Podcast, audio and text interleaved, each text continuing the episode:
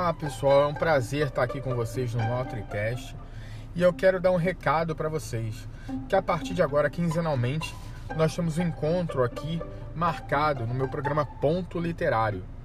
E aqui a gente vai discutir as novas tendências da literatura, além de fazer aquela preparação básica, né? Discutindo algumas obras obrigatórias aí nessa preparação para o Enem 2020.